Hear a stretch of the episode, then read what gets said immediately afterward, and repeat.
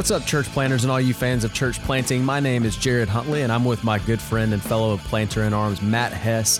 And you guys are listening to In the Trenches, a podcast by everyday church planters for the everyday church planter. So, whether you're a lead church planter or you're on a church planting team or you're just a fan of church planting, then this podcast is for those of you who want to get in the trenches and advance the kingdom of God.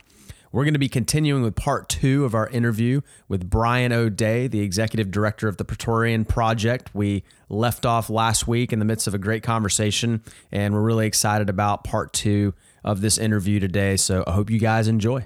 Brian, one of the things we ought to, I, would love to kind of talk, chat with you a little bit more offline about this, because uh, one of the things that I'm starting to to see about DC, you talk about, you know, how uh, Okinawa was trying really hard to bridge that gap between military and civilian, and what's so interesting about DC is that it does seem like it's actually much easier to bridge that gap here, because most of the military personnel are. This is a unique duty station for them. It's not your typical duty station. You're literally in the middle of a large fleet. No, you're in the middle yeah. of a large metropolitan city, and so most of these guys are uh, they're you know some of them are living on on base here like at, at uh, JBAB and place like that, but a lot of them are not. They're just living in normal neighborhoods, and all of their neighbors are civilians, and so I think they've you know their active duty uh, you know like one of our elders right now he's an active duty uh, marine officer eh, but you wouldn't know it if you ran across it well actually yeah you would he's you, you pretty much know a marine but but the way right. that the way he you know like he lives in a neighborhood surrounded by you know other civilians and he you know uh, you know has a wife and, so, a daughter and you know he just kind of yeah. does his thing. Absolutely. So you're you're you're really seeing the point of uh, why we don't do. And by the way, man, Matt, I'm stealing that. We're looking for unity, not uniformity. Uh, mm-hmm. Uh, I wrote that down, so we're going to be stealing that. But um, I probably heard it somewhere. I'm, yeah, I'm sure it's not original me. Jared probably said it, and I got it from him. Yeah. No, it's good. Maybe I said it, and it worked its way back to me. I think that's what that sounds really good. Like, yeah. That's great. no, uh, so Man, that's a good point. That, that, kind of shows the the difference of the different areas. You're right. All your guys, everybody in Northern Virginia, not everybody, but most of the service members in Northern Virginia, Washington D.C., they they work office jobs. Yep. Um, and so they are they wake up in the morning, they go to work, they come home. Yep. Um, in Camp Lejeune, Camp Pendleton, Fort Bragg, Fort Hood, uh, these types of places that's not at all what's happening. Nope. They're they're fighting Marines, they're fighting soldiers, and they go to the field for weeks and months at a time. They deploy. They um, they're gone for months at a time on deployments. Uh, for a long time, it was combat deployments. Now a little bit less combat deployments, but uh, one thing middle America probably doesn't realize is how much combat deployments are still happening, and um, right. just don't talk about it on Fox News as much anymore. Yeah. But um, yeah, so it is different. It's very different. And so you should be able to. So there's really two different ways to bridge the gap, right? So in DC, you bridge the gap because, hey, let's learn about one another. What's it look like to work in the Pentagon where you're making decisions that affect worldwide operations of the United States military? Mm-hmm. Okay, what's it look like to work in a senator's office? What's it look like to work as a street sweeper cleaning up behind all these uh, mm. these people? What's it look like to, you know, I don't, I don't know all the occupations you have, yep. but, but let's learn about it and learn about the, the joint struggles and challenges that are there. Right. And so it, it's, there's, the similarities are probably more profound. Yeah. Hmm. Here, honestly, um, the civilians, I want to help them understand how they can actually be helpful in what is a really challenging season of life. Um, deployments are really challenging. Uh, they they challenge everyone, and we can actually get people behind the military from kind of pulling the American string, um, but and the patriotism string, but really helping Christians understand. No, no, no. We need to minister to these folks. Mm-hmm. Um, they're in our backyard we have to carry the gospel to them. I don't know what brought them to my backyard, but I trust that my responsibility, just like Paul sitting in prison, my responsibility is to proclaim the gospel to them. One of the ways that I promote the gospel to them is by caring for them in this really difficult season of life so that I can share the words of the gospel to them mm. uh, when they have ears to hear. And so um, it, it, it's different. You just, it, you know, you have to understand what your community is, what are those bridges, and how can you uh, promote the gospel within those bridges. Man, I, that that's so good. I, I think about all the opportunities that a congregation that was that was like living on mission that was really trying to be the hands and feet of Jesus, all the different opportunities you would have to serve families and wives and all that kind of stuff. And we talked, we, Jared and I just literally talked about this last week about how we've outsourced the things that the church should be doing to the government. And you see some of that in the military as well like I, uh, you know, I remember it's like, oh yeah, you know, uh, you can go to this service and go to that service, and yeah, I mean, the, the Marines, I'm sure Jerry went in the Army, they had all kinds of great services to serve the members, but the church should be stepping up and doing some of that stuff, you know. And um, man, I, I, I wanted to ask you. So, sorry, yeah, let me just. Yeah on one topic, I'll just pick a topic. We pick eight on that, but uh, so counseling, right? Um, the government is hiring lots of counselors and they should be because there is like i said this is a hard life. The mm-hmm. active yeah. duty military deployment cycle is a hard life. Yeah. And it creates strain on families marriages interpersonal like just in their own mind anxiety depression post-traumatic stress all uh, all the things and um, the church should at least have a voice into that if not a primary voice and so to help some of those things so mm-hmm. uh, just one of those things but you know the government keeps hiring more and more and more counselors to try to solve this problem uh, all the mm. statistics are still going in the wrong direction mm-hmm. Man, uh, but the church good. has the ultimate answer to this um, and uh, i don't know if we'll ever change the tide of the stats but um, we should we can definitely change the tide of individual lives, and we've seen that happening. We were just yeah, literally praying this morning on our in our week of prayer. One of our topics was you know that twenty right now twenty two service members and veterans a day are committing suicide, right. Um, and so we're praying as a church. You know how can we. Um, how can we uh, try to practically meet that need? And you know even if we just help a few what can we do as a church uh, to you know yeah, to do that. And I know you yeah. had a conversation with Brian Collison recently about it, didn't you? Yeah, absolutely, man. It, I don't know why it's so simple, um, but it has been life altering for me a little bit. And uh, I pray that if others, I'm telling everybody about this idea. To be honest with you, uh, any platform I'm given. Uh, so 22 a day. We've I've heard recently, I think that number's climbing 23, 24, 25. Probably a really hard stat to get your arms around is mm-hmm. so the number of suicides of our veterans. And uh, Brian Collison, uh, the planter at Pillar Church in Woodlawn, uh, uh in Alexandria, Virginia, he said, "Man, his goal is to touch 22 veterans a day, mm. shake shake their hand, look wow. them in the eye, ask them how they're doing." And so what he does is he goes to the USO and he walks around and shakes hands, asks people how they're doing.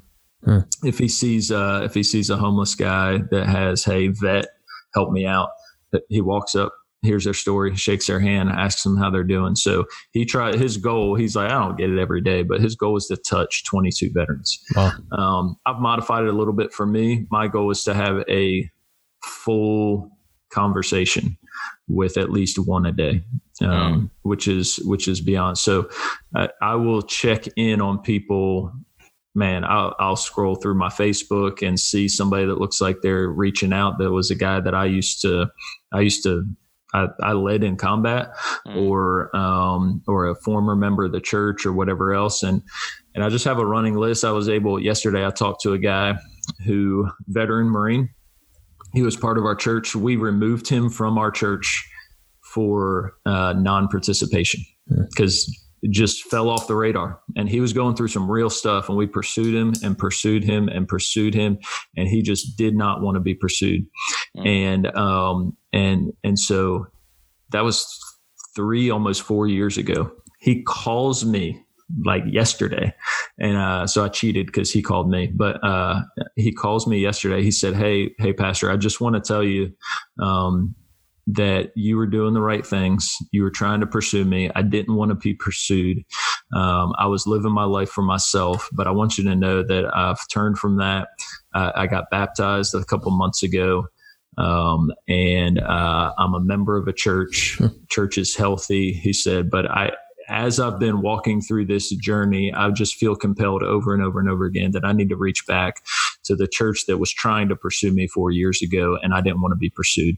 Mm-hmm. And so uh, it was just good to hear that he was doing well, uh, and uh, it was good. I actually yesterday I also reached out. Um, I was texting with one of my old Marines uh, that I was in Afghanistan with, and um, just seeing how he's doing, checking in on him. Mm-hmm. Man, that's wow. amazing, bro. That's awesome. Golly. that's a that's a super that's a super practical way just to encourage and and motivate and golly i love that man. That's that's good. Man i, I i'm sure we're getting close on time, but um, I, I, wanted to ask you uh, along the same lines of what you and Jared were talking about. That when people think of Praetorian Project, I mean, you, I know there's that tension, like people think military, right? Because it's around military bases stuff, but it's not exclusive military. And I don't know if you have the numbers, Brian, but like a good bit of people, they they they come in I mean, they're in for four years, eight years. Maybe they they do two enlistments or whatever, and then they they process out. You know, they transition out into civilian life or whatever it may be. And I, I don't. I think sometimes when we think about you know churches around military installations, we think like you know the, the the guy or the gal that's in it for like 20 30 years and then retire but um, maybe you could speak into i just i think back on times when like you, you've got young men and women who are the, between the ages of like 17, 18 to like 28 that are single. And and that's like their most formative years in terms of like making disciple i would argue it's actually like between the ages of like zero to nine but you know what i'm saying? But like the, they they've got a foundation of like leadership and doing the right thing integrity being honorable some of them right you know they're supposed yeah. to they're supposed to get that but like I, I just wonder about that that that segment is fascinating to me because I think like, yeah. man, what an opportunity to disciple those young men and women. Yeah. And that's, that's like your harvest field, right? I mean, yeah. and, and how you can maybe speak into that. I, that, that would be really good.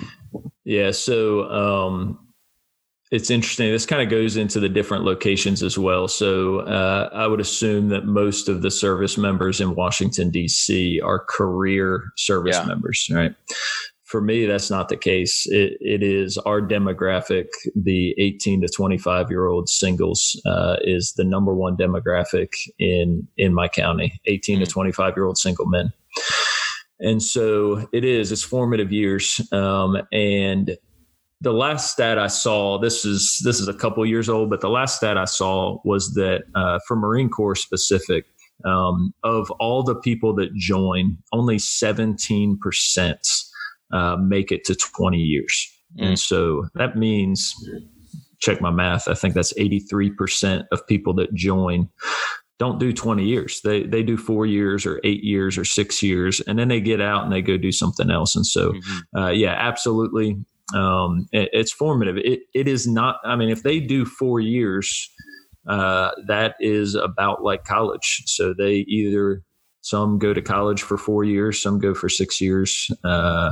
and get four year degrees. I don't know how that works out, but um, some of the present company might fall in that. I don't know. But uh, so we, um, so that's formative years. Uh, guys that just went straight from high school to college, they're they're going to look at their college years, and that that's formative years. Guys that you know get right out of high school and go in the military. That's formative years. Like you said it's it's very formative. For me it was. I was saved at 20 years old halfway through college. And so that demographic uh, the the years from 18 to 22 for me were very pivotal. Like i was going in one direction god grabbed me turned me around and put me in another direction. Mm. and so um, I am drawn towards that age group more than any other age group. Um, and we you can make an argument about every age group to be honest, but yeah. it's big. You are choosing what you want to be when you grow up.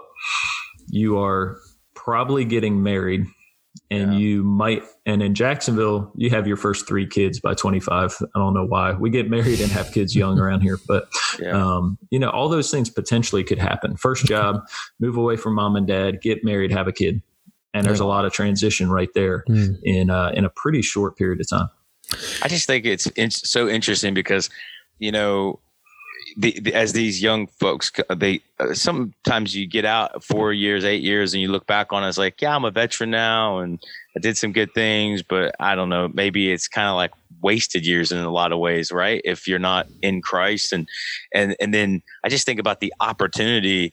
They're they're going to go back to you know, West Virginia. They're going to go back to Oklahoma. They're going to, you know, God forbid, go back to Texas. You know, a place like Texas, they have to go back yeah. to Texas. You know, but like California or wherever it might be, you know, and they're gonna they're gonna be sent out all over the place.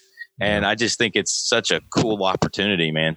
So yeah. it's great, man. Gosh, it's yeah. exciting to hear the stuff you guys are doing. So yeah, Brian, um, it's interesting, you know, hearing you just talk because one of the thoughts that came to my mind was how, um, you know, each each military installation kind of almost has like its own personality, you know, because you've got, you know, for various reasons, like there's different MOSs and there's different schools and things like that at all the different posts, and so you've got people, you know, at different stages of life. Like I know, for example, here in DC at Eighth and I, uh, you've got uh, uh, a bunch of young Marines who are fresh out of boot camp camp and they're coming and they're either in guard company or they're you know in silent drill platoon or you know something like that. And these are kids who are you know like 19 20 years old uh, literally uh, haven't even been to the fleet yet. Like they're just straight from boot camp. And so that's an interesting you know experience for them in and of itself because a lot of them are you know uh, probably a little bit disappointed by that, you know, because like they join the Marines to fight, right? Like they're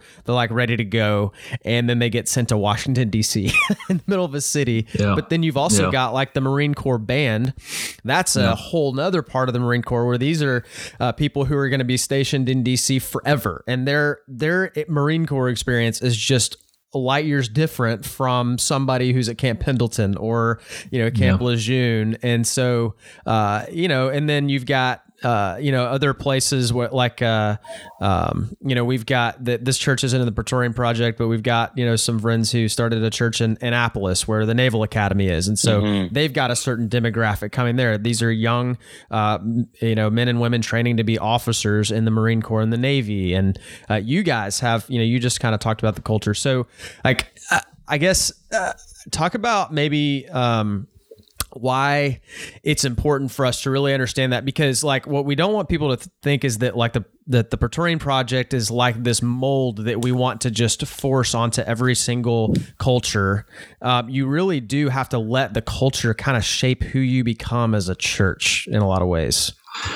Yeah, so this is um, this is loving and understanding the community where you find yourself, mm-hmm. uh, and so if you find yourself in a place where there are a large number of people doing one specific occupation, then uh, you do well as a pastor, church planter to understand that and find the challenges uh, that you're going to have to overcome and the opportunities that you can uh, take advantage of. And so yeah. you're right. It, and and I think that's that's one of the challenges. I think is you know I grew up no did not know anything about the military. Uh, I, I, grew up in southern Delaware. There was mm-hmm. not really a military base anywhere nearby, and so. Um, I think a lot of people think, oh, military, right? And so it's all like one big glob in their mind.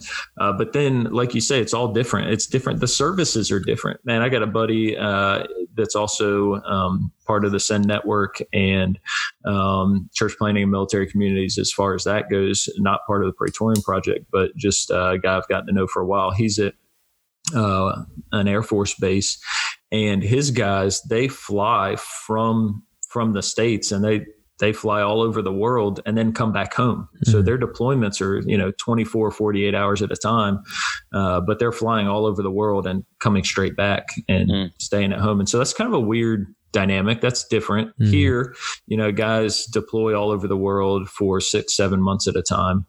Um, you know, if you're near a special ops place, man, they deploy at a moment's notice for a couple weeks, a couple months at a time. Rarely will they be gone for, you know, six months or a year, but they just go all the time with no notice and can't tell their families where they're going or what they're doing. Mm-hmm. And so, again, all of these have unique challenges and unique opportunities that uh, that really the church first the church planter, but then the whole church needs to embrace, get behind, and see how the gospel um, penetrates that. Mm-hmm.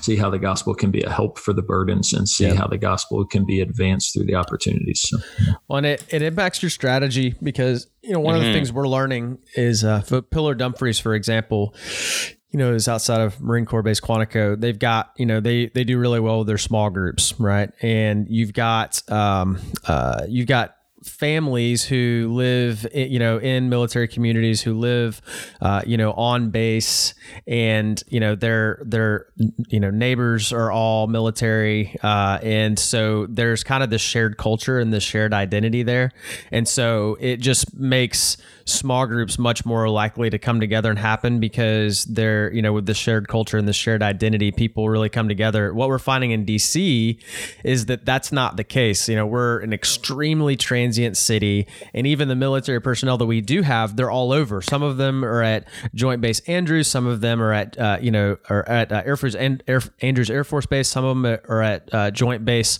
Anacostia Bolling, Some of them are at the Pentagon. Some are at 8th and I. Some at the Navy Yard. You've got people all over the place. And so we found that it's, you know, and and and a lot of people come into DC during the day and then they leave um, you know, later on uh, in the evening and they go into the suburbs. Yeah. And we found that, you know, probably the most like the most effective way for us is that small groups just aren't, you know, clicking and gelling. And so we really kind of z- zeroed in on personal discipleship uh, relationships. And so like we use a pathway called stages. And right now we are hyper focused focused on building a you know basically a discipleship tree. And you know we've just got you know people meeting up all throughout the city uh, in these discipleship meetups all week. Uh, and it's something that we're really going to kind of hone in on. And we found that you know whereas that might not work great in dumfries it works really well for us here. I think it's a great i think yep. it's a great word just for any of our listeners that are planting a church or thinking about planting churches and you know they're trying to figure out I'm, I'm hearing more and more of this language across church planting in general even across denominations where guys are feeling like they have more freedom just to say hey you know small groups aren't working for me or this isn't working for us or how we're doing worship on sunday mornings it's not working for us. We thought it was going to do this. And being able to have the flexibility and the freedom and the spirit to say we're just going to move. We're going to pivot. We're going to do what God's telling us to do right now, like unapologetically and, and unashamedly. And we don't have to do it like we've always done it. We don't have to do it like this church says that you're supposed to do it. And it's okay. And, you know, every church should have essentially a, a, a basic ecclesiology where these things should be taking place, right? Based on your convictions and, of course, through the word of God. But outside of that, who says you have to do it this way or that way? Right. I mean, it, and I think that's where we're unified around the same things, but we don't have to all look the same way. You know, you say to some people, we're going to stop doing small groups. And I know that's not what you said, but you say to some people, we're going to not focus on small groups and we're going to focus on this instead. And people are like, you, you got to have small groups. If you don't have small groups, you're not a real church, you know? And it's like, time out, man. You're not, you're not leading in this congregation. You don't see, you're not on the ground. You're not, wait for it. in the trenches. Ah, I see you Right? did there. and it's and so like so like you, you can't really speak in to what we're trying to do here Yep. and I, I I think that you have to in a place in a place like Jacksonville, North Carolina, Washington D.C., Oceanside, California, K Bay, Hawaii, wherever it is. There's no way it's all going to look the same. I was coaching a planner in Hawaii last year. Man, that people's like, "Ooh, I want to plant a church in Hawaii," and this dude's like, "No, you don't." Because like they it's same with Japan, right? I mean, Yeah. they they have so there is some dark strongholds in those places, man. And you're dealing with like ancestral worship, you're dealing with some wicked things that people have no idea what you're trying to work through. So before you sign up for something just because of the view, you actually need to understand the context. Yeah. And I, that's what I want our listeners to hear. That's why this is a Yeah. bigger conversation, just military churches. Yeah, so I got an analogy for that that uh, I, I got. So um, I was reading a book as I was preparing to go. Uh, I did provisional infantry in Iraq, uh, so we were meeting with locals, patrolling through the town, and so uh, was reading a lot of books on fighting a counterinsurgency and uh, and these types of things. And and one of the articles or books or somewhere I need to go find where I stole this from, um, and and just applied it to ministry and church planting. But uh, the analogy was American football versus soccer. Mm. And so, uh, one of our problems as Americans is we watch a lot of American football, and man, love American football. But if you think about like what the coaches are doing in an American football system, they show up with their playbook, they show up with their system, and they recruit or get the general manager to recruit, depending on if you're talking about college or pro. But but they are they are very active. They are very involved in their system, in running their plays, in the scheme. If you look on the sideline during a game, the coaches are very very active. They are calling in plays. They are looking at pictures from upstairs. They are talking to the players on the field up until what is it 10 seconds uh, left in the play clock the communication shuts off but the coach is talking to the quarterback or the middle linebacker or whoever like as the game is happening Mm. think about soccer soccer you have uh, or football what the rest of the world calls football um, you have the coaches during they don't call it practice they call it training sessions uh, and so they're doing training sessions and they are working on skills and player development and tactics and those types of things so that they can make decisions on the fly. And if you look during the game, uh, the coaches, the managers, they're sitting in like lounge chairs. I don't know if you've watched a soccer game recently, Mhm. but like the chairs, they don't, they're not even standing up most of the time. They're sitting down with their legs crossed in like a very nice, comfortable chair watching the game and they'll get up every once in a while and yell at the referee or tell a guy to switch or whatever. But um, they're, they're just really passive during the game. And so I think a lot of times in church planting, we tell, we give guys the playbook and we say, you need to do this, you need to uh, do this and do that and do this and do that. But instead, what we need to do is train them to think, train them to look at their community, train them to learn their community and find those types of things instead of saying, put the pulpit here, preach this type of sermon series. You know, like uh, we gotta we gotta train these skills and and help them grow in those skills instead of just giving them the playbook. Man, that's good. It's good stuff. So Yeah. watch more soccer. I know y'all are football fans. Watch Yeah. more soccer. Yeah, I don't. I just don't know if I can do it, man. It's just In not our- interesting. In our network up here, man, we we have internationals and they love love soccer, and I just can't get into it, man. If you love Jesus and you love the missions, Yeah, you will you will watch more soccer. I, I compel you to watch more soccer. Wow. It is a it is one of the Man. few worldwide sports. It Uh, is. It is. It is one of the few places uh, that the world comes together. yeah, Um, it's and true. The ball is actually in play most of the game, whereas Yeah. football, you're actually watching replays as much as you're watching actual plays. But Yeah, which man, there's an analogy for the church, isn't there? yeah, yeah. time watching replays than we do actually doing the work of the ministry. oh, Come on, man. That's That's good. good. that's a good one. That's good. Yeah, You've if, been uh, re- you've been rebuked, Watch soccer. listeners. Watch soccer. yeah. Yeah, that's going to be a tough one for me to obey because it's just hard for me to. It's hard for me to get get into soccer, man. I, I don't have any. Thankfully, there's no biblical command, Brian. There is no that. biblical it's command. not. I did not say a "Thus saith the Lord." That's true. is Brian. This is from Brian. Cool. That's funny. Well, Brian, man, hey, uh, I just want to thank you for coming on and uh, spending some time with us, uh, just talking about church planting and sharing your story. Uh, and I hope this has been uh, helpful for our listeners. I know it's been helpful for me, uh, just encouraging uh, for me to to hear. And um, man, we uh, we appreciate it. And uh, yeah, we hope hopefully uh, we'll be able to have you on again at some point. Man, dude, we want to say we want to say thank you for your service, brother. Yep. Thank you for all those all those sacrifices to deploy that many times and to serve and lead men, and that's not an easy thing. And man, I just uh, I'm I'm uh, thankful for your service and and how you're leading in Christ, man. And it's you're on the front lines in so many ways. And uh, man, praise God, it's been a great time having you. Amen. Great time. Uh, appreciate you guys. Appreciate the podcast and uh, love what y'all are doing to uh, try to help guys. I think a lot of times church planters uh, feel like, thankfully, we're getting away from this, but like, you know, using this terminology, just I parachuted in and it was just me. Yeah. Uh, you know, even just this podcast is helping come around guys so that uh, that's not the story uh, moving forward. Thanks, brother. Thanks for that.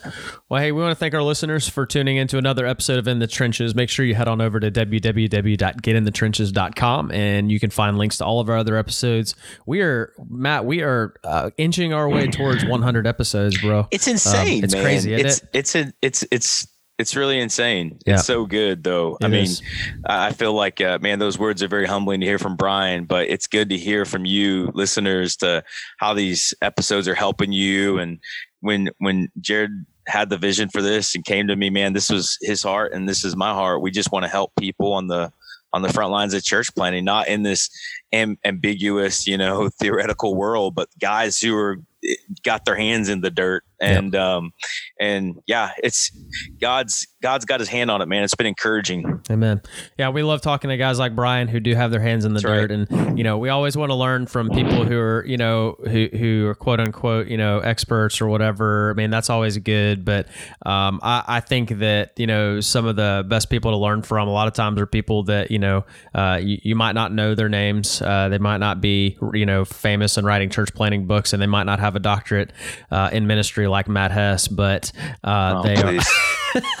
but they're but they're they're doing they're doing the the heavy lifting in the trenches and seeing fruit and Yeah. so yeah so um, practitioners man yeah, practitioners that's right. Hey, make sure you guys, uh, if you haven't, um, go on over to iTunes or Spotify or whatever platform you listen to us on, and hit that subscribe button. five and, stars only Yes, five star ratings only, please. Um, if you're not going to re- leave a five star rating, then just don't leave one because that's not helpful for us. Uh, but if you do leave a five star rating and a review, it'll help. Just uh, it, it helps increase the exposure of in the trenches, so that when people search for church planting podcasts, they'll find ours. And if you think that ours is helpful, then we would love for you to help us do that. So, thank you guys for tuning in, and we're going to be back next Monday with another episode of In the Trenches. So until then, go out there and get in those trenches, church planters.